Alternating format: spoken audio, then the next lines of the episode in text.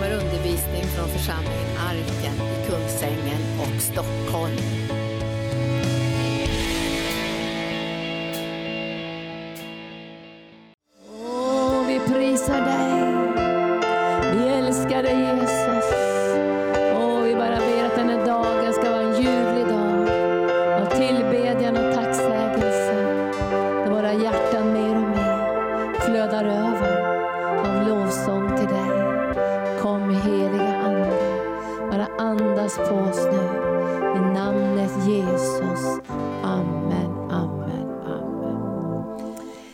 Idag ska jag tala ett ämne som jag vet inte om jag har talat om någon gång förut, men jag ska tala om lydnad.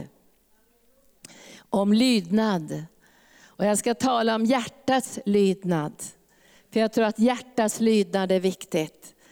När jag ber, jag ber ju ganska mycket, men jag ber särskilt vissa böner gång på gång. Och jag ber att Herren ska låta mitt hjärta ha lydnad. Att jag ska ha ett, ett hjärta som lyssnar åt rätt håll. Och att jag har lydnad i mitt hjärta. Och så ber jag tillsammans med David i en av psalmerna, uppehåll mig med villighetens ande. För en av vapenrustningens delar är ju beredvillighetens skor. Att ta på sig villighetens skor varje dag och vara villig i sitt hjärta. Och sen be att Herren ska verka i vilja och gärning för att hans goda vilja ska ske. För i livet är det ju många olika ingredienser och faser och saker som sker. Och ibland är det så att vi inte alltid vill det vi ska göra. Och därför behöver vi be att den heliga Ande verkar i vår vilja. Att Herren ska ha ska säga, ingång i vår vilja. Lydnad låter ju, om man tänker på det från fel håll, så skulle man ju kunna tänka att lydnad är något jättetråkigt. Att lydnad är lagiskhet och det är kontroll och då får man inte ha någon egen vilja och var och en är sin egen lyckas med och vad jag bestämmer det är bra för mig och jag är min egen auktoritet. Och det är det som Jesus sa i Petrus brev att var och en ville gå sin egen väg. Därför det som gick förlorat i syndafallet var ju hjärtats lydnad. Det var inte bara lydnad utan det var hjärtats lydnad. Det var någonting som gick sönder mycket, mycket djupare än att man bara bröt mot vissa regler. Och jag tror att när ett samhälle håller på att falla sönder, då har vi mycket olydnad. Vi har olydnad när det gäller förhållande till lagar till exempel, finns det olydnad. Förhållande mellan barn och vuxna finns det olydnad. I förhållande till församling, till ledarskap finns det olydnad. Och sen när olydnaden liksom sprider sig så, finns, så ser vi också att det blir ett missbruk av auktoritet. Så kombinationen missbruk av auktoritet och olydnad gör att ett samhälle faller sönder. Vet du, I begynnelsen var allting kaos. Allt var kaos.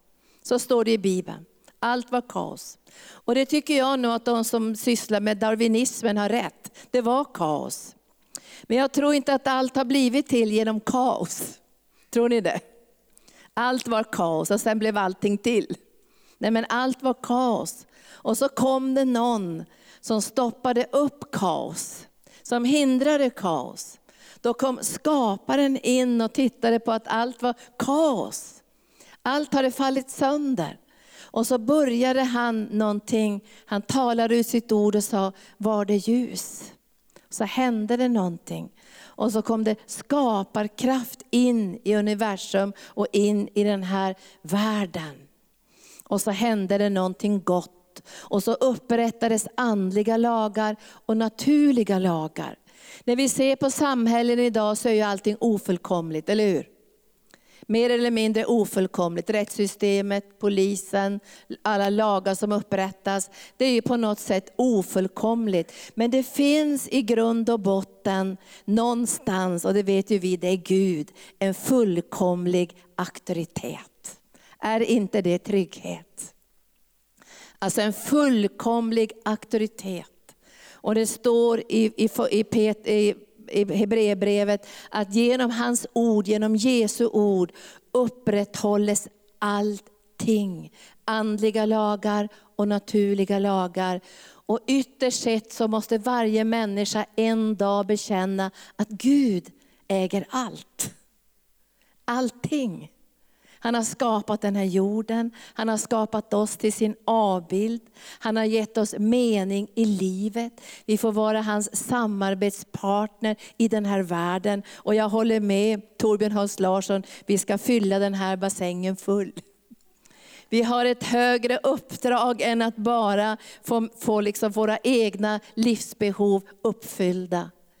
Vi har ett mycket, mycket, mycket större och högre uppdrag. Och när Gud gav det här uppdraget i, i, i, så att säga, i Matteus evangelium, som vi kallas för den stora missionsbefallningen, så säger han, gå ut i hela världen.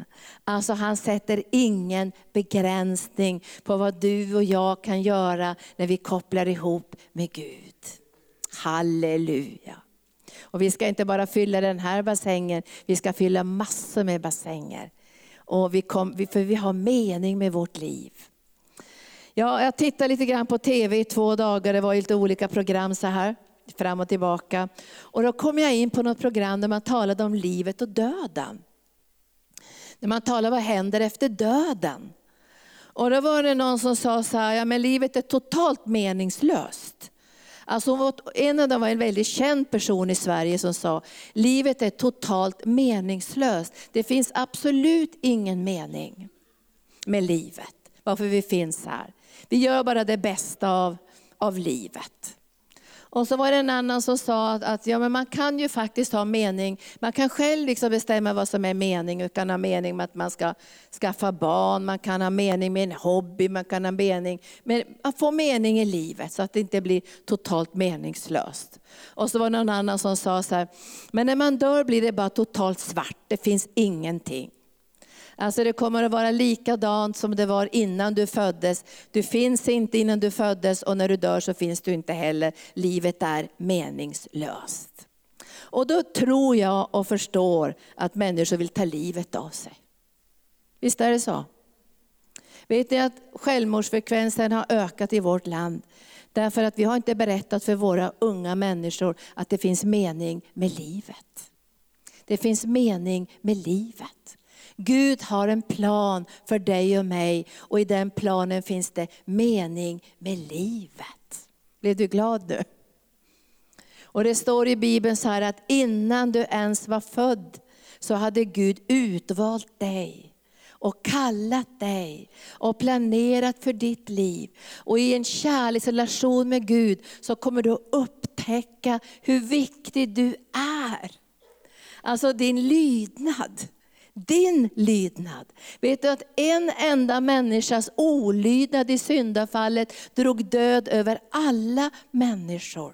Men det står också i Bibeln att en enda människas lydnad, Jesus Kristus, gjorde att liv och överflöd, rättfärdighet och godkännande från Gud bara brakade in i den här världen. En människas lydnad. Vi ska tala om lydnad idag och hur viktigt det är med hjärtats lydnad. När jag pratar med föräldrar som har barn, så tycker jag nog att det jobbigaste föräldrar har att kämpa med är att barnen är olydiga. Och när man pratar med lärare i skolan, vad är det som är jobbigt i skolan? Jo, barnen är olydiga. Alltså det finns en olydnad som är nedlagd i varje människas hjärta och det kallas egentligen för uppror. Men i och med att vi har dött i den här dopgraven så har vi också dött från upproret. Och vi har kommit in i en relation med Gud som kallas för hjärtats lydnad. Inte först och främst lagens lydnad. Man kan ju lyda lagen på ytan. Man kan ju lyda också på grund av att man blir skrämd eller man är rädd för straff, så lyder man. Då kör man 30 vid skolan därför att man är rädd för att få förlora körkortet. Men om det är helt tomt på vägen och skolan är stängd, då kör vi lite fortare. Därför vi brydde oss egentligen inte om lagen, utan det var i straffet som vi var rädda för. Men när Bibeln talar om hjärtas lydnad så ligger det på ett helt annat plan. Och hjärtats lydnad är så viktigt för att du och jag ska kunna bära smörjelsen. Och jag ska säga dig något idag, smörjelsen kommer att öka. Ditt inflytande kommer att öka, precis som Torbjörn sa, så kommer du att kunna vara kung på din arbetsplats. Det betyder inte att du kommer att missbruka din auktoritet. Det betyder att du kommer att ha en ställning i anden som gör att mörker måste böja sig. Alla knän ska böja sig, alla tungor ska bekänna att det är Jesus Kristus som är Herre. Hjärtas lydnad. För att vi ska kunna bära smörjelsen så måste vi få hjärtas lydnad. Någonting som går mycket, mycket djupare, som är egentligen en kärleksförklaring till Gud. Och det var den som Gud ville ha av den första människan i lustgården. Det var inte bara, du måste du lyda här, du får inte äta av det här trädet, men av alla andra träd får du äta, men absolut inte det här trädet. Och så skulle de gå runt det trädet som de inte skulle få äta. Och så ska, varför ska han bestämma? Varför ska han bestämma? Varför ska han bestämma? Det var precis den frågan som Lucifer ställde. Varför ska han bestämma? Varför ska just han bestämma? Men det var faktiskt så att det var just han som skulle bestämma. Därför han var den högsta auktoriteten. Det var han som hade skapat Lucifer till ett speciellt syfte och kallelse. Och hade Lucifer stannat i den kallelsen så hade han upplevt en otrolig lycka, tror ni inte det? Hade Lucifer som var ljusbärare, som hade liksom all lovsång närvarande i hela sitt väsen, hade Gud tänkt att han skulle bli olycklig. Jag kan inte tänka mig det. Han blev olycklig när han gick upp i uppror, då blev han olycklig. Då förlorade han skönheten, härligheten, Guds närvaron, kallelsen och han bara föll ihop och blev bara ett skrutt av allt sammans. Men när han var i sin kallelse, då var han vacker. För ibland tror man att lydnad är tristess. Om jag måste lyda då tappar jag min identitet och då förlorar jag mig själv och då ska jag minst bara bli en ja-sägare och då, då blir det ingenting av mitt liv. Men du vet att Lucifer hade allting. Han strålade, han hade rikedom, han vandrade i en otrolig skönhet. Hela hans väsen var lovsång. Han var kallad att bära Guds tron, men han ville ha någonting mer än det som inte var hans. Det gjorde att han föll. Men Gud hade tänkt sig i lustgården att det skulle hända någonting med den första människans hjärta. Hon skulle få lydnad av hjärtat. Av kärlek till Gud skulle det hända något i hennes hjärta som gjorde att hon inte fick det minsta längtan efter kunskapens träd på gott och ont. Hon skulle inte ens komma nära det, för hon tänkte, vad är det för något gammalt skrutt, det vill jag inte ens ha. För jag lever i en kärleksrelation med Gud, där alla mina behov är mötta genom den helige Ande. Och jag är fullt lycklig utan att äta av kunskapens träd på gott och ont. Lydnad av hjärtat. Och vi ska titta på det här bara på några bibelställen idag, och se hur viktigt det här är, att vi kommer in i lydnad. Nu tror inte jag att alla samhällsordningar är, är jättebra och vi behöver ibland säga så här, vi lyder Gud mer än människor. Så när man börjar säga på din arbetsplats att du måste ge dödshjälp till människor eller abortera foster, då måste du säga nej. För det finns en lydnad till en högre auktoritet, en ofullkomlig auktoritet i den här världen. Men vi ber för våra ledare, vi ber för lagstiftarna att de ska hålla sig i linje med Guds ord och med Guds bud. Så att vi ska kunna säga ja till de lagar som stiftas i det här landet. Eller vad säger ni? Visst önskar vi det från djupet av vårt hjärta. Men ibland måste den civila olydnaden träda fram då vi säger nej, vi måste lyda Gud mer än människor. För vår lydnad är kopplad till en högre auktoritet än de auktoriteter som finns i den här världen. Men vi skulle önska att alla domare, poliser, lagstiftare, ledare, politiker skulle böja sig under den högsta auktoriteten med Guds fruktan och ha lydnad i hjärtat. Då skulle vi bli trygga. Va? Lydnad i hjärtat. Inte ytlig lydnad, inte laglydnad, inte fruktanlydnad, men lydnad i hjärtat. Därför man känner igen en högre auktoritet som är given ifrån Gud.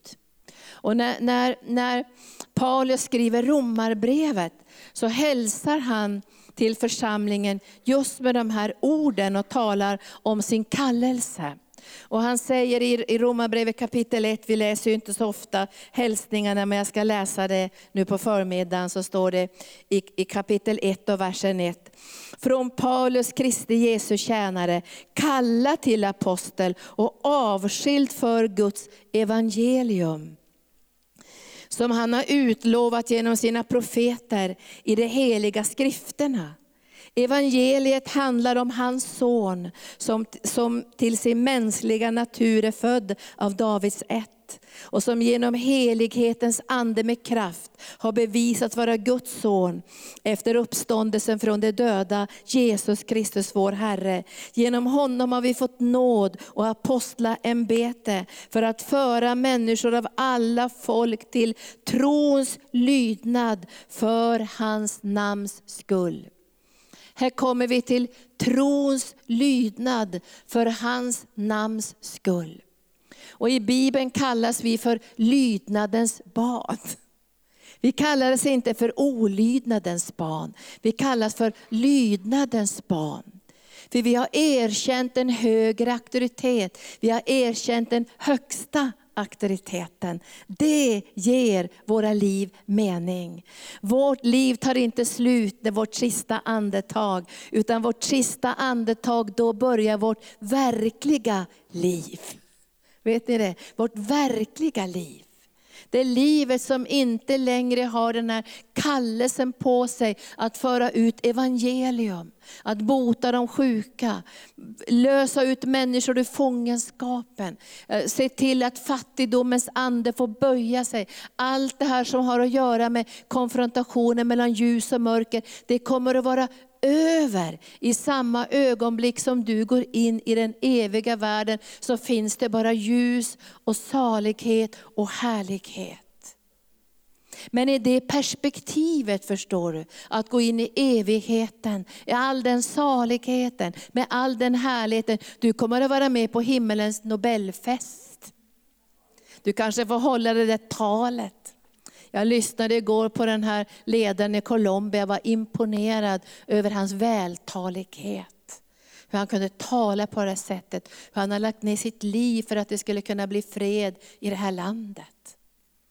En dag kanske du får det andliga nobelpriset och får audiens med konungarnas konung och herrarnas herre. Inte med svenska kungahuset, men med en högre auktoritet. Halleluja. En dag kommer du gå i procession med alla änglarna i härlighet. En dag kommer allt det här som du har gjort för Jesus, som kanske inte var synligt för människor. För det mesta är inte synligt för människor. Alla har ingen plattformstjänst. Och det har ingen betydelse vilken tjänst du har. Det som har betydelse är ditt hjärtas lydnad till Jesus. Det är det som han kommer att premiera.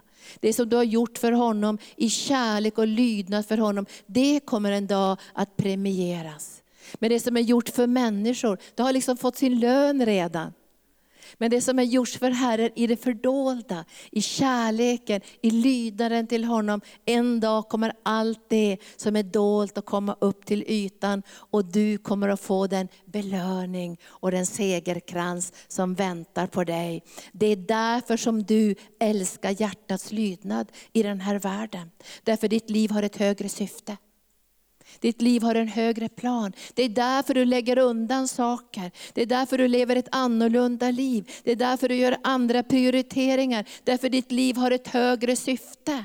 Det handlar inte bara om vad tycker du, vad tycker jag, vad är skönt för stunden. Ditt liv har ett högre syfte.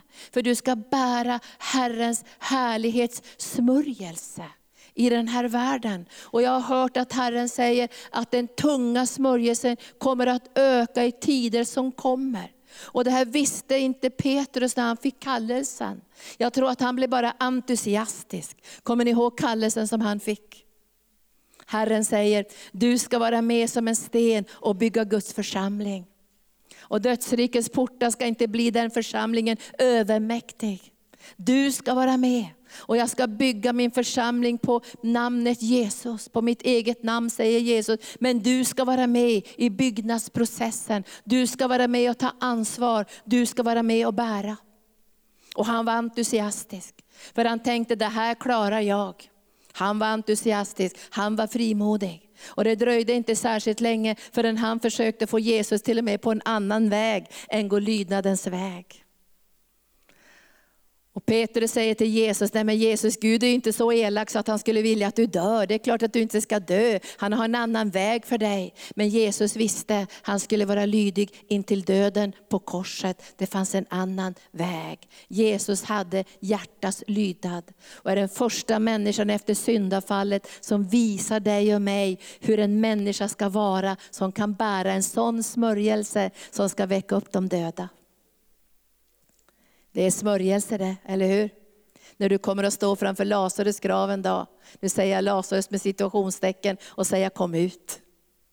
När du en dag kommer att man med frimodighet säga till människor som är svårt sjuka, bara res dig upp i namnet Jesus. När du får böja dina knän som apostlarna vid de dödas säng och säga res dig upp. Talita, res dig upp.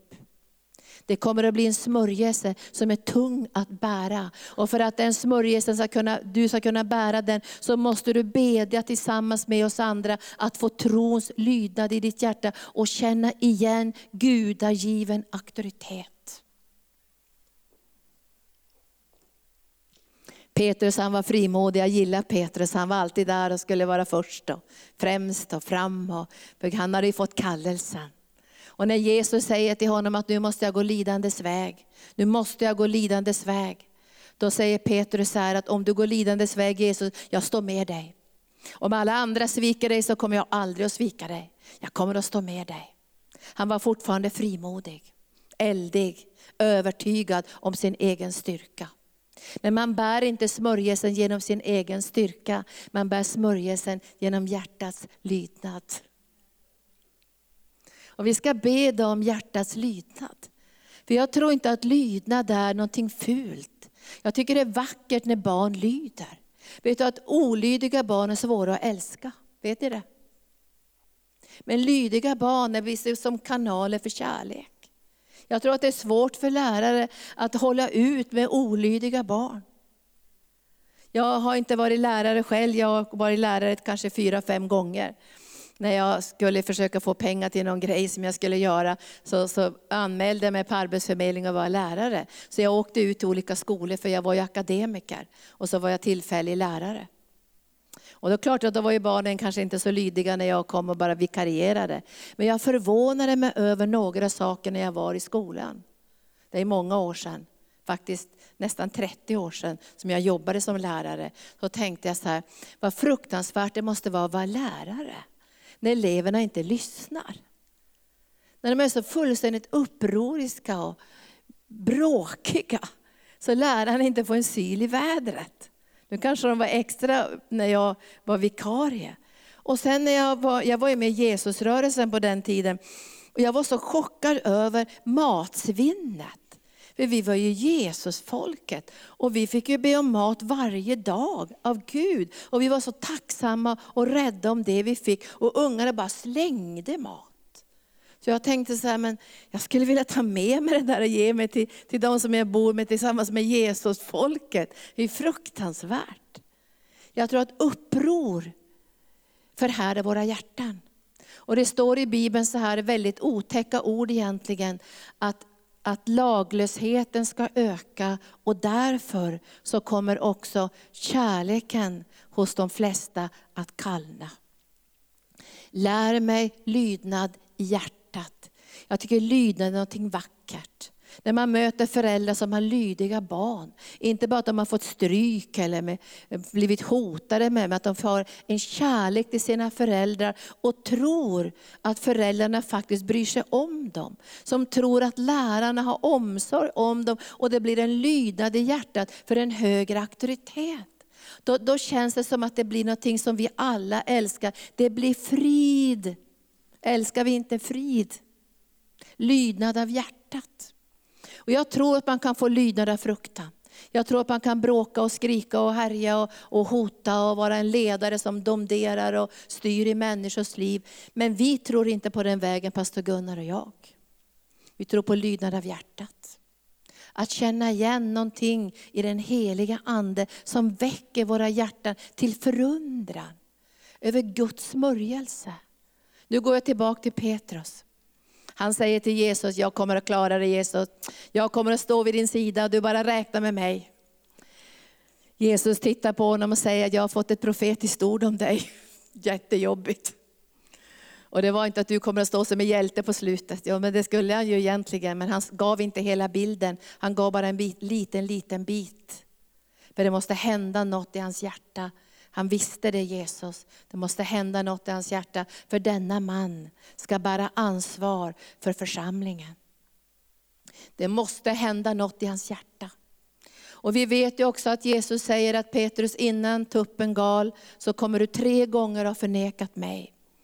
Och jag vet att förnekelse behöver inte vara precis som det där vid den där kolelden, utan förnekelse kan ligga på andra plan också.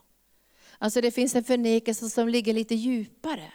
Att jag inte har lust längre. Det är sällan som jag inte har lust att tjäna Gud. Men jag kommer ihåg en gång i Danmark så tappade jag lusten. Jag tänkte alla andra åker på semester och jag får ta hela sommaren och tjäna Gud. Jag Vart lite sur. För jag skulle, jag, jag, alltså vem har valt det? Ja men Gud, du har ju manat mig och kallat mig så kommer många elever. Var sur helt enkelt. Jag gick där i Danmark, kommer jag ihåg, på kullerstenarna med högklackade skor och blev surare och surare och tänkte jag har ingen lust att gå på det mötet. Fast jag ska ju predika själv. Jag hade ingen lust att gå. Och jag gick där på de där kullerstenarna och så sa jag, Gud, nej jag har ingen lust att gå och predika ikväll, nu får de predika själva. Jag tror jag, jag åker till Mallorca och lägger mig på playan. Jag gick och tänkte så. Och då tänkte jag så här, nej men de tankarna verkar inte så särskilt bra. Jag kan, ingen annan kan ju predika ikväll, jag som är kallad till den här församlingen. Men jag sa så här, eh, ge mig lydnad i hjärtat. Hjälp mig att komma till en plats där jag får böja min vilja. Du vet att det, det är inte alla gånger du och jag kommer till en plats där vi får böja vår vilja. Där vi får välja att böja vår vilja. Och att få böja sin vilja under Guds vilja, det, det, det, tror vi att vi ber, men det ber vi inte sådär, ske din vilja. Så som i himlen såg på jorden, jättelätt att be. Visst är det det? Det känns ju ingenting. Ske din vilja så som himlen Det är jättelätt att be, pröva får du se. Det är lätt som helst. Men så kommer du till de där situationerna, då du måste böja din vilja. Och jag visste att jag kan inte bara böja mig, okej okay, Gud, jag går väl lite och predikar då. Sur ska jag vara. Men jag visste att om jag böjer min vilja, då måste jag få glädje också. Och tacksamhet. Och jag gick där och knotade en lång stund. Jag kommer så väl ihåg jag jag alldeles för höga skor och för lång klänning. Och sen höll jag på att falla och slå ihjäl mig också i deras kyrka. Så det var en jättejobbig dag, men tack Jesus att jag klarade mig. Jag var, hade jättelång klänning, jag vet inte vad det hängde över skorna. Och jag tänkte när jag tittade på Nobel, eh, Nobelkvällen lite grann igår, tänkte jag bara de inte snavar i trappen. För jag var högst upp i trappen med jättelång kjol och plötsligt fastnade jag med högklackade skon med klänningen och eh, jag höll på att braka över hela trappen. Jag fick sista sekunden tillbaka balansen. Och jag kände så här, det går inte bara att böja sin vilja så är det småsur. Okej, jag gör väl det då. Jag predikar väl då, men glad är jag inte. Nej, du vet att jag var tvungen, jag var, Gud, ge mig glädje i hjärtat. Jag vill inte gå in och predika. Vet du, är du sur så faller du ner för trappen också. Det blir bara dåligt allting. Så jag sa, nu Gud har jag fått ett tillfälle att böja min vilja. Du vet, Gud ger oss sådana här tillfällen gång på gång där vi kan få böja vår vilja. Och det står till och med i Bibeln att vi ska böja vår vilja under en dålig auktoritet på vår arbetsplats. Så står det. Det är trist, så står det. Och det vill man ju inte göra. När det kommer en sur chef och säger så här, nu ska du göra det där, följ instruktioner. Nej, jag följer minsann inga instruktioner, jag gör som jag vill. Du vet att många vill inte ens följa instruktionerna. Om du ska operera någon kan du inte ha en sjuksköterska som inte följer en enda instruktion. Nej, jag gör vad jag vill. Jag bestämmer vad jag gör, jag lägger precis som jag vill. Och så, och så tycker du den här chefen var så jättesur så jag böjer mig inte. Och så får du möjlighet att böja din vilja. Varför pratar jag så här idag? Jag vet inte. Det kanske är för nästa nivå av smörjelse, av härlighet. Och så får vi böja vår vilja. Och när vi har böjt vår vilja så måste vi be att kärleken till Gud, tacksamheten till Gud. För egentligen böjer vi inte vår vilja under en människas vilja, utan när vi tränar och böjer vår vilja så är det för att böja vår vilja under Guds vilja. För att kunna bära en starkare och högre smörjelse och få större påverkan och inflytande med våra liv. Gud vill inte att du bara ska vara en liten prutt. Vill han det? Bara bli en liten prutt. Du, du var på jobbet och det hände ingenting. Alltså vi var bland människor, det hände ingenting. Det fanns ingen tyngd, ingen auktoritet, ingen närvaro. Och många gånger beror det på upproriskhet. Att vi inte har tränat vårt hjärta och bett att vi ska få hjärtas lydnad. Nu faller ju han så det brakar. Alltså Petrus faller så det brakar. Och jag förstår ju att Jesus vet att nu kommer han att ge upp, han kanske tar livet av sig. Han kanske gör som, ja det kan bara gå sönder allting. Men du vet att Jesus hade ju en plan, han hade talat ut ett profetiskt uppdrag över hans liv. Och när Jesus visste att Petrus skulle vara superdeprimerad efter uppståndelsen, och du vet vad han säger till kvinnorna, hälsa särskilt till Petrus. Hur tror ni han kände då? Hälsa särskilt till Petrus. Det måste ha varit så jobbigt han ville bara grina, hälsa särskilt till Petrus och samtidigt känner det finns hopp, det finns hopp. Och han drog iväg alla kompisarna och fiskade igen. Jesus var uppstånden, han ledde fortfarande i köttet. Och så fick han syn på Jesus på stranden. Och det står han, han klädde på sig. För han var nästan naken i båten, klädde på sig, simmade i land och så fick han möta Jesus. Lydnad av hjärtat måste komma ifrån kärleken. Och det är därför som Jesus frågar tre gånger, älskar du mig? För nu ska han in i det som kräver lydnad. Och, Jesus säger till Petrus, Petrus säger han, förut gjorde du vad du ville. Du satte på dig bältet när du själv fick lust och gjorde precis vad du ville. Det var det som var ditt liv. Men nu säger Jesus till honom, nu ska du göra någonting som du inte själv har valt. Du ska få göra min vilja. Och så säger han, och du ska sträcka ut dina händer. Och så ska du gå på en väg som du inte själv har valt. Och när Jesus säger det där så finns det en profetia längre fram också om hans död. Om den väg som han ska gå och det martyrier som han en dag ska få uppleva och få dö för Jesus. Men det är egentligen Jesus talar om här, att när din vilja har böjt sig, när du har valt hjärtas lydnad, inte bara att nu gör du vad du vill och nu hittar du på dina egna grejer, men att det finns ett erkännande av någonting som är större. Då kommer du att komma in i den glädje och den frihet och den balans och den avslappning och den ljuvlighet som är bestämd för ditt liv. Det är för hjärtats lydnad är inte tristess. Ja, där ligger den djupaste tillfredsställelsen. Där all det här upproret och utbrändheten och, och egna gärningarna och prestationerna får falla undan för en högre vilja. Låter det bra det här? Talar jag så att ni vill det här? Att ni vill börja be tillsammans med mig om hjärtas lydnad.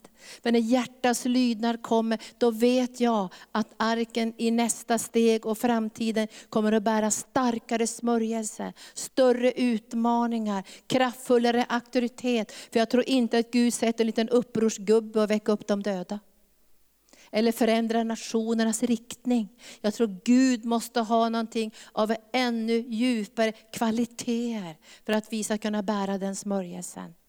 Men, men Petrus han är fortfarande kvar i sina egna tankar och så säger han, men hur ska det gå för Johannes då? Du vet han som låg mot ditt bröst, jag vill veta hur det går för honom. Men då säger Jesus här, vad kommer det dig vid? Följ du mig. Och så får han på nytt bli människofiskare. Men vi ska titta på en annan man och sen till sist ska vi titta på Jesus idag. Om ni orkar lyssna lite mer så ska vi titta på första Samuelsboken. Och sen ska vi se vad Gud säger till, till, till Saul. Jag tycker lite synd om Saul. För jag tyckte det var väl inte så farligt det han gjorde. Man kan ju tänka så i det naturliga. Vad, vad, vad var det där för farligt? Alltså han var den första kungen, Saul. Och när vi läser vidare i gamla testamentet så var nästan alla kungar i hela gamla testamentet upproriska mot Gud. Det fanns nästan ingen av de kungar som nämns i gamla testamentet som hade hjärtats lydnad. Ett undantag är ju David, det står i Bibeln att han var en kung efter Guds hjärta.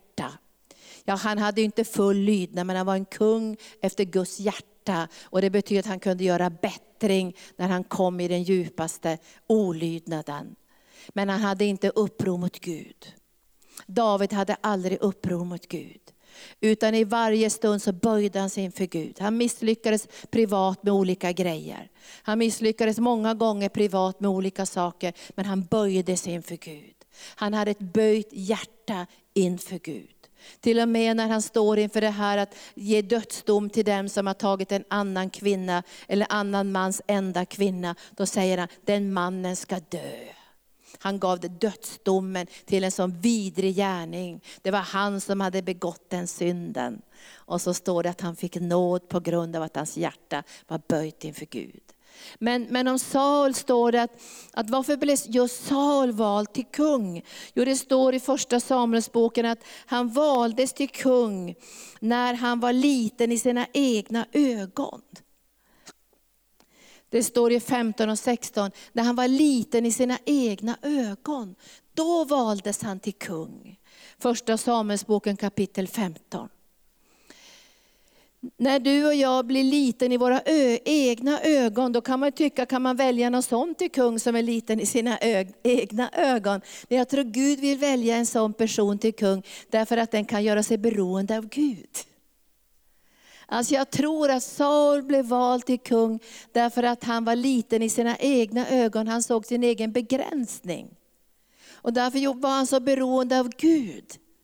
Så det betyder inte att man, är, att man bara är ett skrutt och det, man är ingenting. Men man kan ha väldigt många gåvor i sitt eget liv men ändå vara liten i sina egna ögon. Det kallas ofta i Bibeln för ödmjukhet. Men det betyder inte att man inte har några kvaliteter eller någon utbildning eller några gåvor. Man kan ha jättestora gåvor och ändå vara liten i sina egna ögon. Därför att man har sett någon som är större.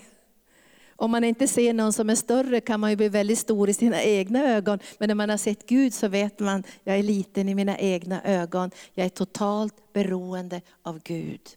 Vi ska bedja idag om hjärtas lydnad, för det är så vackert. Och jag känner att föräldrar ska känna att mina barn lyder. Inte därför att de är jätterädda, därför att de älskar mig. Tänk när poliserna åker in i de här orosområdena och måste vara rädda för att ungdomar ska kasta sten på dem.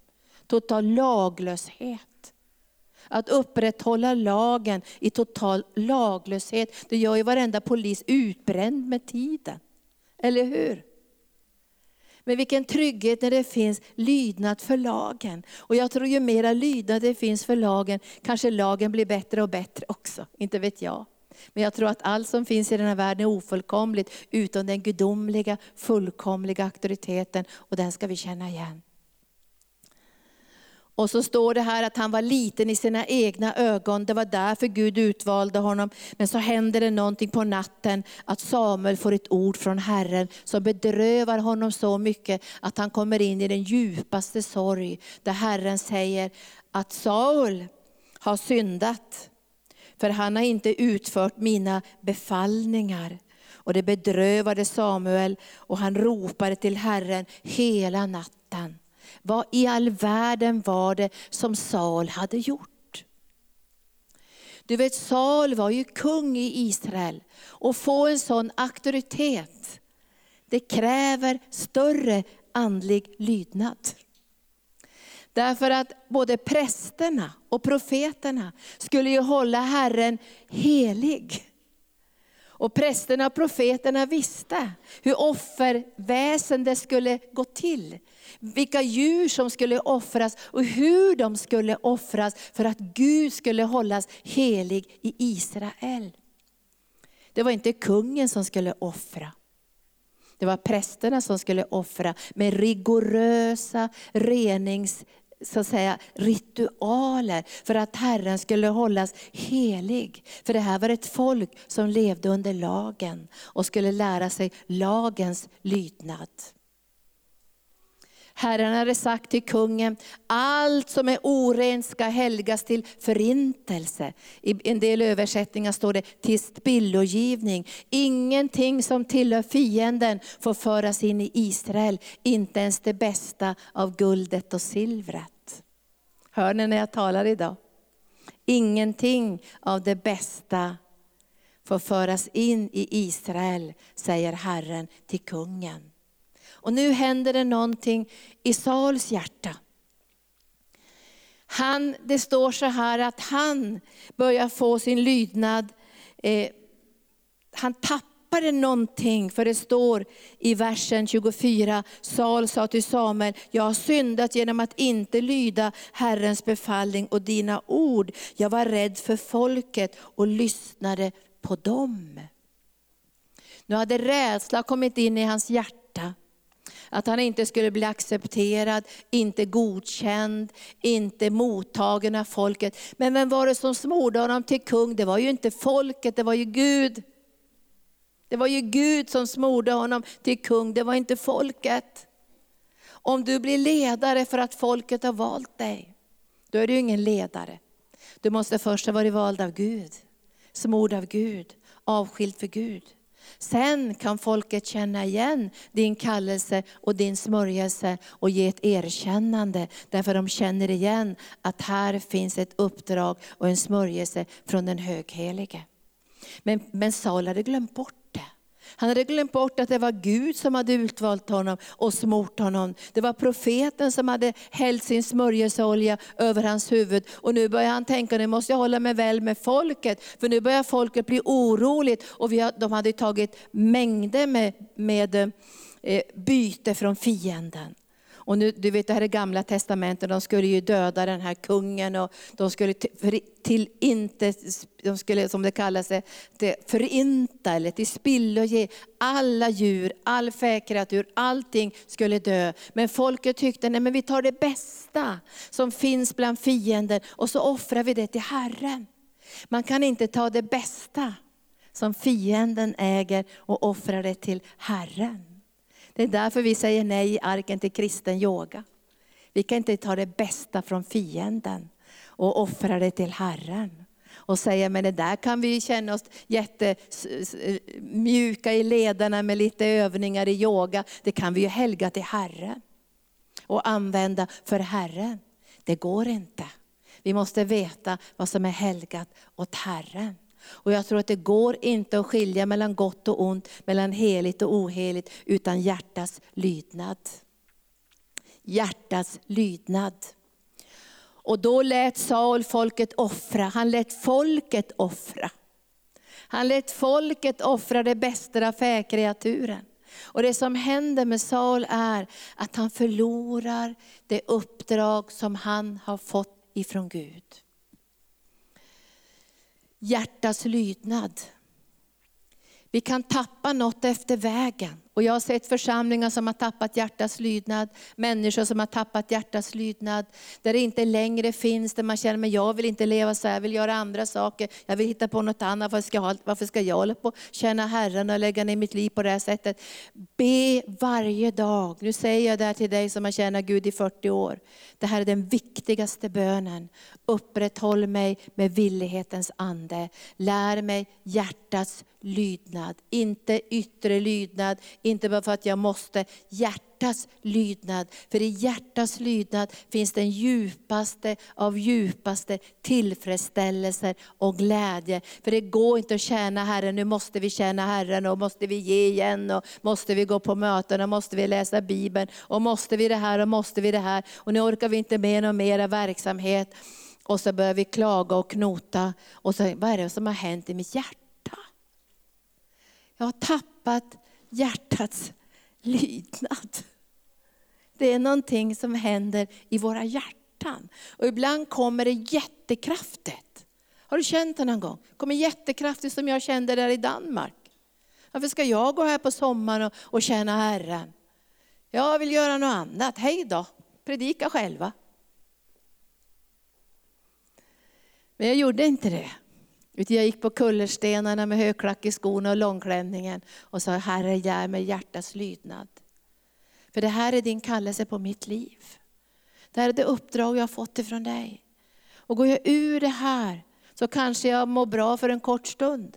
Men det kommer att ge en otrolig sorg och meningslöshet. För allt det som finns i världen utanför Guds vilja för mitt liv kommer till sist att ta mitt liv. Det kommer att ta mitt liv, suga livet ur mitt liv. Men om jag har hjärtats lydnad till en högre auktoritet och en högre kallelse, då kommer tillfredsställelsen, tacksamheten, överflödet och allt får guldkant. Även de saker som tidigare kanske inte skänkte så stor glädje, så känner man sån glädje i den heliga Ande. Saul förlorade allt, men det gjorde inte Petrus. Han fick tillbaka det som var utlovat och Jesus säger, du ska vara en herde för mina får. Och du ska vara en herde för mina lamm. Här är din kallelse, men den måste bäras i hjärtats lydnad. Och då ska vi få två bibelställen till sist där det, jag ska tala om lydnad. Jag säger det finns ingenting vackrare än lydnad. Inte lydnad av fruktan, inte lydnad av att man tvingar folk till någonting eller nu måste ni tro som vi. Utan hjärtats lydnad. Det, det är någonting som är knäckt på ett vackert sätt. Det, det, är inte knäckt för att någon har trampat på det eller förtryckt det eller haft någon galen lärare som slog dig på fingrarna eller någon pappa som piskade dig för eh, att du inte kunde dina läxor. Utan det är någonting som har knäckts på ett annat sätt. Och jag tänker ofta på någonting knäckt. Därför att alabasterflaskan, där den krossades. När hon krossade alabasterflaskan, då var det så vackert. Visst var det vackert? Därför då hällde hon någonting över Jesus. Då var, det var så otroligt vackert. Och det blev en sån väldoft i hela rummet. Och de andras hjärtan som hade bara en yttre lydnad blev genast avslöjade. Därför lydnad är någonting otroligt vackert. Och finns inte de kvaliteterna i hemmet, i relationerna, i familjen, med barnen, i skolan, i samhället, så krossas vi på ett annat sätt. Och jag minns jag sa till min dotter en gång så här, om du inte vill lyda vår snälla auktoritet, min och Gunnars, då lovar jag dig, sa jag, att du kommer att komma in under en annan ond auktoritet. För det finns bara en god auktoritet och den kommer ifrån Gud. Och sen finns det en ond auktoritet som krossar. Men när Gud får krossa oss så blir det väldoft. Och jag kan tänka mig när Jesus låter den här väldoften bara rinna över honom, så säger han profetiskt, bråka inte på den här kvinnan. Hon har gjort någonting som är enastående. Och alla kommer att minnas henne hela evigheten. För hon har smort mig till min begravning. Hon gjorde en profetisk handling. Och jag tror att utan att ha böjt sin vilja och utan att ha låtit Gud böja sin vilja. Och vi måste känna igen när det här upproret kommer. Nu säger inte jag att all auktoritet är bra. Jag säger inte att allt de gör på Försäkringskassan är bra, eller allt de gör i lagstiftningen är bra, och allt vad de gör i Socialdemokraterna är bra, och vi håller med varenda grej som de gör. Men vi, det, det, vi kan alltid få vårt hjärta. En träning med vårt hjärta. Där vi kan träna oss hjärtas lydnad i varje situation och så böjer vi oss under Gud så tränar vi oss att vara under en högre auktoritet, där vi inte ger utrymme för uppror. Och jag tror jag måste läsa bara så att du ska se hur allvarligt det här är.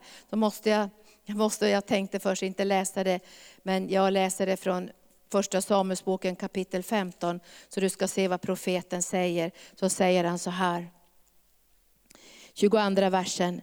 Behagade Herren med brännoffer och slaktoffer, lika mycket så att man lyssnar till Herrens röst.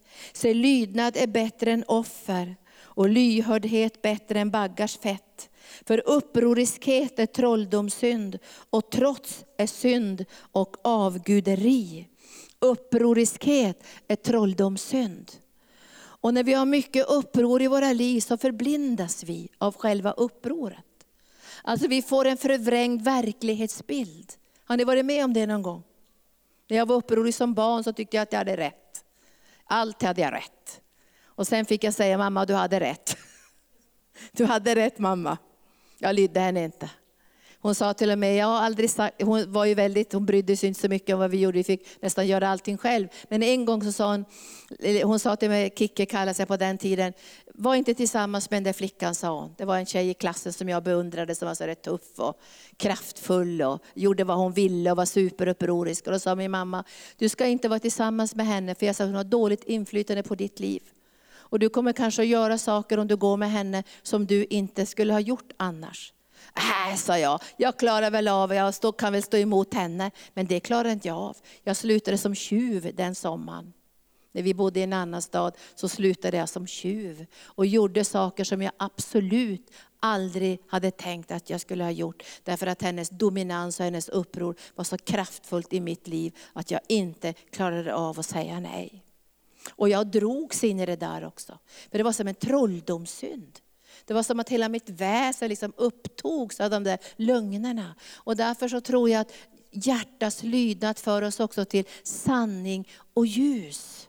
Och Jesus han, det står ju att en enda människas lydnad, nu ska jag gå ner för landning här, och så ska vi tacka Jesus för att han hade en sån lydnad i sitt hjärta. Och i Romarbrevet kapitel 5 så står det att en enda människas lydnad, en enda människas lydnad förde oss alla till rättfärdighet. Alltså i morse när jag tänkte på det, tack Jesus att du visade prov på lydnad som inte var fruktan och kontroll och rädsla och tappa din personlighet och blev ett med väggen det var inte det det här handlade om. Det handlade om på ett djupare plan.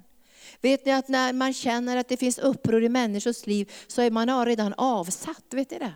Vi kan inte ens vara pastorer när det finns uppror. Vi är redan avsatta. Vi kan inte tala in i en människas liv, vi kan inte hjälpa dem med vägledning, vi kan inte hjälpa dem med Guds ord. Vi är redan avsatta. Och det ser vi också i världen när de har avsatt Gud. Det är inget därför att sitta och predika Guds ord för dem. De har redan avsatt Gud. Därför att det finns inte hjärtats lydnad och ödmjukhet som gör att det finns ett lyhört hjärta. Och min önskan för den här världen är att det ska bli större lyhördhet. Säger inte ni det också? Att det ska bli lyhördhet. Så när du får tala i TV, när du får hålla dina föredrag, när du får tala till dina barn i skolan, när du får jobba i sjukvården, så finns det en lyhördhet. Därför det har börjat hända något i människors hjärtan som ger utrymme för evangelium en enda människas lydnad. Jag läser, jag var så tacksam i morse, så står det så här ifrån vers 15 i kapitel 5 i Romarbrevet. Men syndafallet kan inte jämföras med nåden. För om de många dog genom en endas fall, så har Guds nåd och gåva så mycket mer överflödat till de många genom en enda människas nåd. Jesu Kristi nåd. Inte heller kan gåvan jämföras med det som, som kom genom en enda synd. Domen kom genom en enda och ledde till fördömelse. Men gåvan kom efter mångas överträdelse och ledde till en frikännande. För för om döden kom att regera efter en endas fall genom denne ende, hur mycket mer ska då inte de som tar emot den överflödande nåden och rättfärdighetsgåvan få regera i liv genom den ende Jesus Kristus. Och nu läser jag 18 versen. Alltså liksom en endas fall leder till fördömelse för alla människor, så har en endas rättfärdighet lett till ett frikännande, till liv för alla människor. Liksom de många stod som syndare genom en enda människas olydnad, så ska också de många stå som rättfärdiga genom den endes lydnad. Lydnad. Ja, men ska man vara lydig som en hund då? Nej, jag tycker inte att Aston är lydig som en hund. Han är inte lydig alls. Men han har inte fått så mycket fostran heller, man kan bara lyfta upp honom och gå. Men du och jag behöver fostran i en gudomlig lydnad för att kunna bära Herrens härlighet. Jag säger det igen, för jag har sett det profetiskt och jag har sökt Herren. Och jag tror att jag talar i linje med Guds ord när jag talar idag. Att vi kommer att få se större härlighet, större Guds närvaro, större genombrottskraft. större kraft att bota de sjuka, väcka upp de döda, influens i det här samhället och påverkan i nationer. Men utan hjärtas lydnad så går inte det här. Och man kan inte få människor att lyda. Man måste be att det blir hjärtats lydnad som blir en längtan. Uppehåll mig med villighetens ande. Lär mig hjärtats lydnad. Verka i vilja och gärning så att din goda vilja ska ske. Rensa undan allt uppror, allt trots, all upprorssynd och all, allt som har med allt det här förtrollningen att göra. Som gör att jag inte kan se sanningen på ett rätt sätt. Böj mitt hjärta Jesus under en högre smörjelse. Jag kommer ihåg Barbro Erling, hon var alltid så rolig när hon predikade på arken. Minns ni henne, Barbro Erling? Hon var bibellärare för många år sedan. Hon sa alltid så här, hon sa till mig så här, jag säger till Gud så här, om jag säger nej så menar jag ja. Om jag säger nej till dig Gud så vet jag att jag menar ja. En enda människas lydnad och nu ska vi få se konsekvenserna av denna lydnad. Och nu talar jag till mig själv och jag talar till dig. Hjärtas lydnad. Jag vill känna igen uppror i mitt eget hjärta. Jag vill inte förvanska det och säga, åh men jag är så from och det är Gud som har talat. Och därför, jag vill känna igen det. Jag vill sluta ljuga för mig själv. Det är mycket bättre att säga, Herre jag är bara upprorisk och sur och dum och jag vill inte böja mig. Mycket, mycket bättre. Men att inte förvanska det. Åh, nu har jag hört från Gud, det är Gud som har talat och det här är Gud. Och alla bara känner, här stinker bara uppror. Det är bara något fult det här. Men hjärtats lydnad är vackert. Det finns någonting som är så vackert med hjärtats lydnad och vi känner alla igen det. Vi känner igen hjärtats lydnad, för det för till härlighet, till upphöjelse, till skönhet, till auktoritet. Och jag ska läsa det till sist ifrån Filipperbrevet, så du ska få se kapitel 2, vad hjärtats lydnad har gjort i Jesu liv. Och jag tror också att hjärtats lydnad i ditt och mitt liv kommer att leda till att du blir upphöjd. Jag tror att Gud vill upphöja dig. En del säger så här, ja men ni talar om lydnad, då blir det väl bara en liten brun fläck på golvet. Eller så smälter man ihop med tapeten. Det är väl bara några som ska bli synliga. Nej. Hjärtats lydnad leder till upphöjelse, till härlighet, till synlighet, till auktoritet, till inflytande. Och jag läser det här hjärtats lydnad, det står i kapitel 2 om Jesus så står det, om ni har tröst hos Jesus, om ni har tröst hos Kristus, om ni får uppmuntran av hans kärlek, gemenskap i anden och medkänsla och barmhärtighet. Gör då min glädje fullkomlig genom att ni, håller, ni har samma sinnelag och samma kärlek och vara ett i själ och sinne. Sök inte, det som, sök inte konflikt eller tom ära. Var istället ödmjuka och sätt andra högre än er själva. Se inte till ert eget bästa utan också till andras. Var till sinnes som Jesus Kristus var. Han var till i Guds skepnad, men räknade inte jämlikheten med Gud som en segerbyte. Utan han utgav sig själv och antog en tjänares gestalt. Och han blev människan lik när han i det yttre blev som en människa. Och så ödmjukade han sig och blev lydig in till döden. Döden på korset. Han blev lydig hela vägen. Hela vägen. Gode Gud, hjälp oss ha hjärtats lydnad hela vägen. Därför har Gud också upphöjt honom över allting. Visst är det vackert här? Han har upphöjt honom över allting och gett honom namnet över alla namn. Hjärtas lydnad för dig till en plats av auktoritet. När du talar så kommer det att hända någonting. Det händer något i andevärlden och det står att alla knän ska böja sig för Jesus. Alla namn ska böja sig. Alla knän ska böja sig. Alla namn ska böja sig, alla tungor ska erkänna och bekänna. Inte bara erkänna, men bekänna att Jesus Kristus är Herren, Gud, Fadern till ära. Upprorssynden var den allra, allra, allra farligaste synden, för den är, ska säga, ursynden till all synd. Det var den synden som Lucifer var bärare av som gjorde att hela människosläktet dog i sin relation med Gud. Och jag, jag, tror att, jag tror att vi är på väg i Sverige. Jag bara vet att vi är på väg. Och Gunnar sa till mig häromdagen att vi måste vara ännu mer frimodiga att predika evangelium. För människor vet ingenting om himlen längre. De vet ingenting om Jesu tillkommelse. De vet ingenting om, om, om förtappelsen. De vet ingenting om segerpriset. De vet ingenting om en högre auktoritet. Kommer de bli totalt överraskade att de kommer att stå inför den högre auktoriteten då? Där de ska göra räkenskap för sina liv.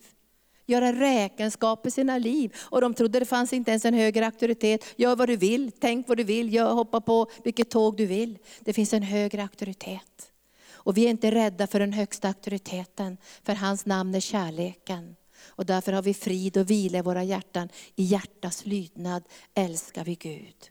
Och jag ska be lovsångarna komma upp, jag vet inte varför jag blev så allvarlig den här dagen. Men jag känner att vi är på väg in i något större.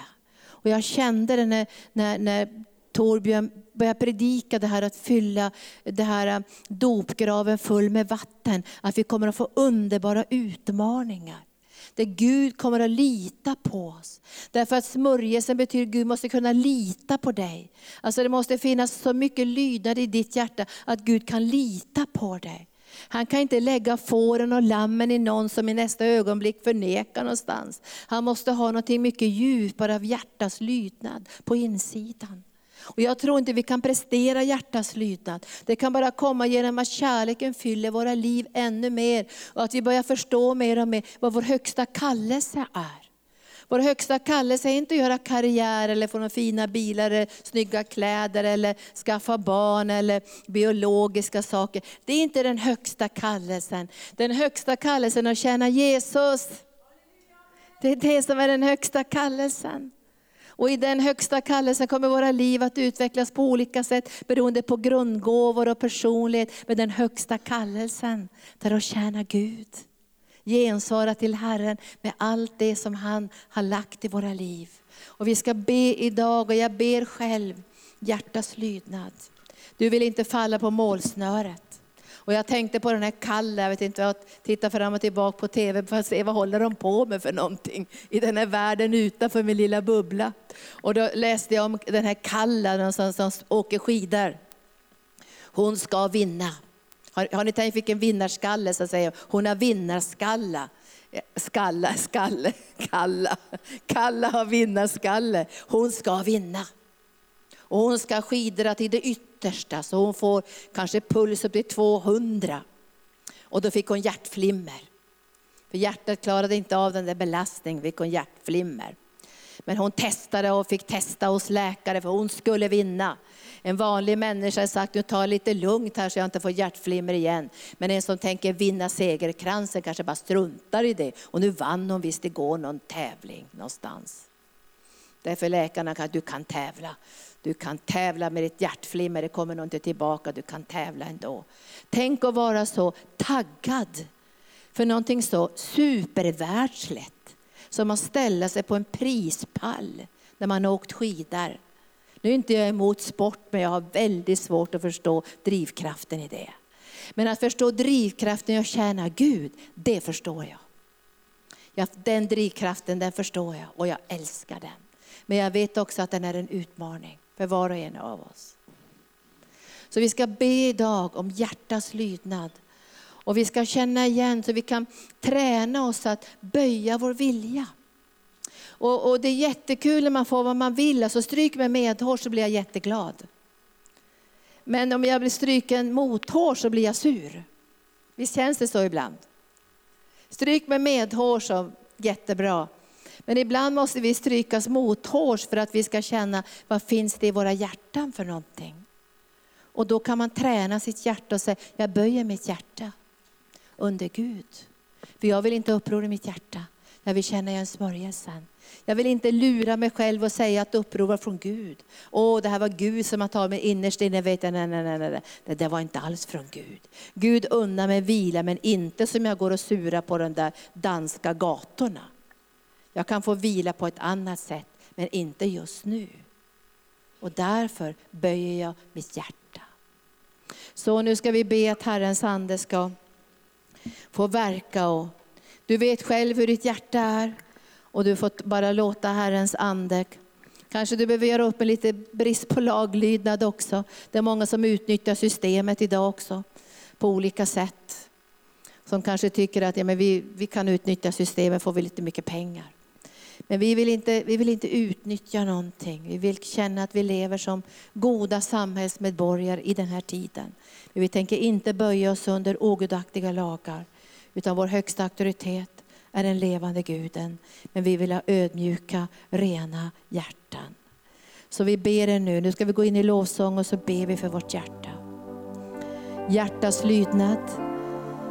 Vi kommer att få ett hjärta som är lydigt Herren, för mitt hjärta brinner.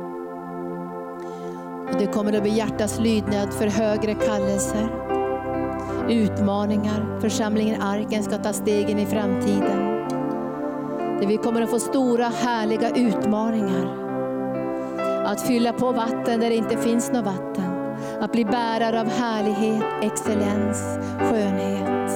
Så kom heliga Ande. Tvätta bort allt som har med uppror att göra. Allt som har med trolldom att göra från våra liv. Det kan bli rent och vackert. Jag lyfter också skola och förskola. Jag lyfter hela församlingen. Jag bara lyfter hela vårt arbete. Att det ska genomsyras av ödmjukhet, av renhet och av härlighet. Så jag ber dig nu Herre, att mitt hjärta ska vara lydigt den himmelska visionen och den dyrbara kallelsen som Gud har gett på den här platsen. Att jag inte ska ha knot och knorr i mitt hjärta. Att jag inte ska låta trolldom fylla mitt innersta. Det är bara du heliga Ande som ska fylla mitt hjärta. Och jag ber också för föräldrar och barn att upproriskhet och synd ska försvinna ifrån hemmen. Där det ska vara lydnad av hjärtat och kärlek. Skola och förskola, lydnad av hjärtat. Lärarna ska gå hem glada när dagen är slut. Föräldrarna ska inte oroa sig över att barnen är bara ögontjänare, men är olydiga bakom ryggen. Det ska vara lydnad av hjärtat. För de känner igen föräldraauktoriteten, lärarauktoriteten och ledarauktoriteten. Och vi tackar dig Herre för lydnad av hjärtat. Kom heliga Ande, tvätta våra sinnen nu, tvätta våra tankar. Så varje tanke som har rest sig upp mot Gud ska komma till lydnad hos Jesus Kristus. Och vi tar varje upprorstanke och lägger den i lydnaden under Jesus Kristus.